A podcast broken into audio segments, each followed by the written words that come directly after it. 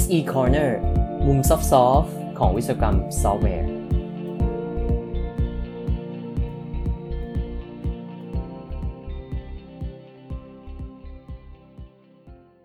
ในขณะนี้โปรแกรมเมอร์หลายๆ คนอาจจะสงสัยนะครับว่า AI อย่างเช่น ChatGPT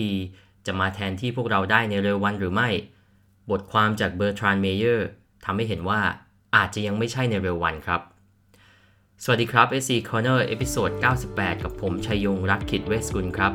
วันนี้หยิบบทความจาก ACM นะครับ ในหัวข้อเรื่อง AI does not help programmers นะครับ โดยคุณ Bertrand Meyer ซึ่งเป็นผู้เชี่ยวชาญด้าน programming language นะครับ แล้วเขาก็เป็นคนคิดภาษา programming ที่ชื่อ Eiffel ด้วยนะครับ คุณเบอร์ทรานมีความสนใจตัว Chat GPT มากเลยนะครับ เขาลองเล่น Chat GPT ในช่วงแรกที่ออกมา แล้วก็พบว่า โอ้มันช่วยในการเขียนโปรแกรมได้เยอะมากๆนะครับ แล้วอาจจะมาเป็น future ของ programming ในอนาคตเนาะเขาก็ลองดูว่าเป็นไปได้ไหมนะครับ ที่ programming ที่เขียนโดย Chat GPT เนี่ยจะมาแทนที่โปรแกรมเมอร์หรือว่ามาช่วยโปรแกรมเมอร์ในการเขียนโปรแกรมให้ดีขึ้นได้ ตอนแรกเขาก็เขียนบทความในแง่ที่ว่าตัว ChatGPT ก็ทำงานได้ดีพอสมควรเลยนะครับในการช่วยโปรแกรมเมอร์เขียนโปรแกรม นะครับแต่ว่าล่าสุดนะครับเมื่อวันที่ 3 มิถุนาที่ผ่านมานี่เองนะครับไม่กี่วันที่ผ่านมานี่เองตอนที่อัด episode เนี้ยนะครับคุณเบอร์ทรานเมเยอร์ออกมาเขียนอันใหม่นะครับบอกว่า AI ยังไม่สามารถช่วยโปรแกรมเมอร์ได้จริงๆนะครับมันเป็นยังไงนะครับ เดี๋ยวจะเล่าให้ฟังครับ คุณเบอร์ทรานเนี่ยบอกว่าตอนแรกเนี่ยเขาลองเล่นตัว ChatGPT นะครับเขาก็พบว่ามันมันมีประโยชน์มากในการช่วยเขียนโปรแกรม แต่ว่าพอเล่นไปเยอะๆเขาเริ่มพบว่า ถ้าเราเป็นโปรแกรมเมอร์ที่ค่อนข้างมีประสบการณ์แล้วนะฮะ ChatGPT จะช่วยอะไรไม่ค่อยได้มาก สิ่งที่ ChatGPT ทำได้ดีนะก็คือการสร้างโปรแกรมแบบเบสิกขึ้นมา from scratch หรือว่าเขียนใหม่เลยนะเราให้เราให้ requirement ไปให้ spec ไปมันเขียนออกมาได้ แต่ว่าพอเรามีโปรแกรมที่เริ่มซับซ้อนนะครับบางทีมันจะเริ่ม generate โปรแกรมที่มีความผิดพลาดออกมานะตัวอย่างที่เขายกในนี้ก็คือว่า เขาให้โปรแกรมไปอันหนึ่งซึ่งจริงๆก็ไม่ได้เป็นโปรแกรมที่ซับซ้อนมากนะครับ เป็นโปรแกรมที่เขียน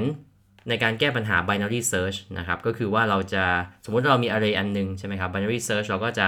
ค่อยๆ หาไปทีละครึ่งนะแล้วก็หั่นทีละครึ่งหนึ่งแล้วเราดูว่าของที่เราต้องการจะหาเนี่ยอยู่ในครึ่งแรกหรือเปล่าเราดูว่าอยู่ในครึ่งที่2นะครับพออยู่ในอีกครึ่งหนึ่งเราก็มาหาอีกทีหนึ่งเอามาแบ่งครึ่งอีกทีหนึ่งแล้วเราก็ค่อยๆ หาไปเรื่อยๆนะครับก็เป็นวิธีในการในการหาคำตอบได้อย่างรวดเร็ว เขาก็ให้โปรแกรมไปอันหนึ่งนะครับ โปรแกรมนี้มีบั๊กอยู่นะครับ เอาเป็นว่าไม่ลงในในรายละเอียดแล้วกันนะครับ เขาก็ให้ Chat GPT หาว่าตัวโปรแกรมนี้มีปัญหาอะไรนะ Chat GPT ก็หาปัญหาได้อย่างดีเลยนะครับ มีการอธิบายปัญหาออกมาได้อย่างละเอียด แล้วก็บอกวิธีแก้ไขมาให้ด้วย แต่ว่าปัญหาอยู่ตรงนี้ครับ พอ ChatGPT แสดงวิธีแก้ปัญหาออกมา โดยการเขียนโค้ดใหม่ออกมา อันนี้เป็นโค้ดผมเดาว่าเป็นภาษา Eiffel นะครับที่ที่เขาคิดขึ้นมาเขาก็เป็น expert ในภาษานี้อยู่แล้วนะครับ สิ่งที่เกิดขึ้นคือโค้ดที่มันเขียนมาให้ว่าเป็นโค้ดที่แก้ไขปัญหานั้น กลับมีบั๊กขึ้นมาอีกอันนึงแล้วพอเขาบอกว่า เออโค้ดนี้ยังไม่ถูกต้องนี่นะ แก้อีกรอบสิ ChatGPT ก็ส่งโค้ดเวอร์ชันมาใหม่นะครับ ที่มันแก้ปัญหาที่เกิดขึ้นจากการที่มันfix bug อันแรกไปนะครับ ซึ่งโปรแกรมนี้ก็ไม่ได้ถูกต้องซะทีเดียวอีกอย่างนั้นนะครับ ซึ่งตรงนี้เนี่ยทำให้เกิดสิ่งที่เรียกว่าเราอาจจะสร้างปัญหาใหม่นะครับ จากการที่แก้ปัญหาเดิม มันก็จะทำให้ ปัญหาจริง ๆ ไม่ได้ถูกแก้ไขนะมันเหมือนการเลื่อนปัญหาไปอีกจุดหนึ่งเนาะแล้วก็พอไปสร้าง bug fix อันใหม่ก็ปรากฏว่ามีบั๊กเพิ่มขึ้นมาอีกอันหนึ่งอย่างเงี้ยนะครับ ซึ่งตรงนี้เนี่ยพอเป็นโปรแกรมเมอร์ที่เป็น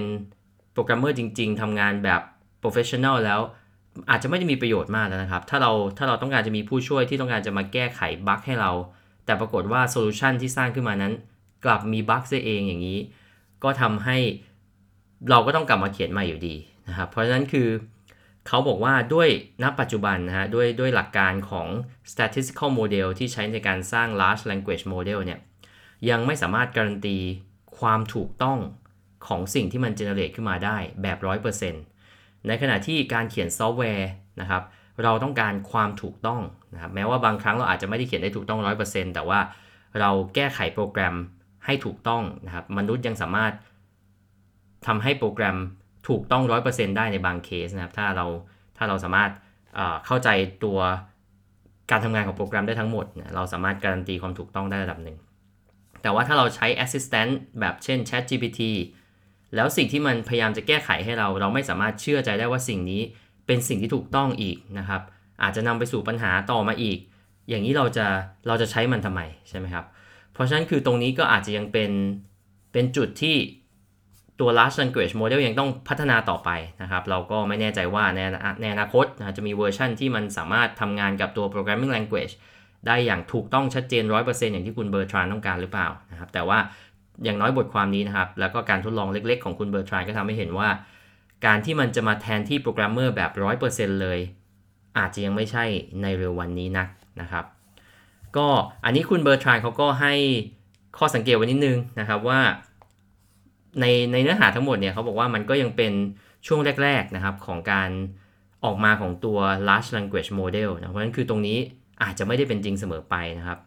อย่างที่ 2 ก็คือมันมีเครื่องมืออื่นๆ มากกว่า Chat GPT ตอนนี้ก็มี Bard นะครับมีแล้วก็มีอาจจะมีเจ้าอื่นออกมาอีกในอนาคต ตรงนี้ก็อาจจะไม่ได้แปลว่าทุกเครื่องมือจะจะทำงานได้ แล้วมีมีปัญหาเหมือนกัน แล้วสุดท้ายก็คือว่าจริงๆสำหรับบางคนนะครับมันก็ อาจจะยังมีประโยชน์นะครับในในการเรียนนะครับ ในการเรียนรู้ภาษาใหม่อะไรเงี้ยหรือว่าในในวิชาอื่นๆ ในความรู้แบบอื่นๆ Chat GPT อาจจะทำงานได้แทบจะ perfect 100%เลยทีเดียวนะครับ เช่นการแปลภาษานะครับ หรือว่าการเขียนบทความเป็นต้นนะครับ อย่างน้อยตอนนี้โปรแกรมเมอร์ก็อาจจะหายใจคอได้ระดับหนึ่งนะครับ แล้วรอดูว่าวันที่ AI จะเข้ามาใกล้ความเป็นโปรแกรมเมอร์ได้แบบ 100%จะมาถึงอีกเร็วแค่ไหนครับ วันนี้ก็หยิบมาฝากกันสั้นๆ แค่นี้นะครับ ขอบคุณที่ติดตาม SC Corner ครับ แล้วพบกันใหม่ episode หน้าครับ สวัสดีครับ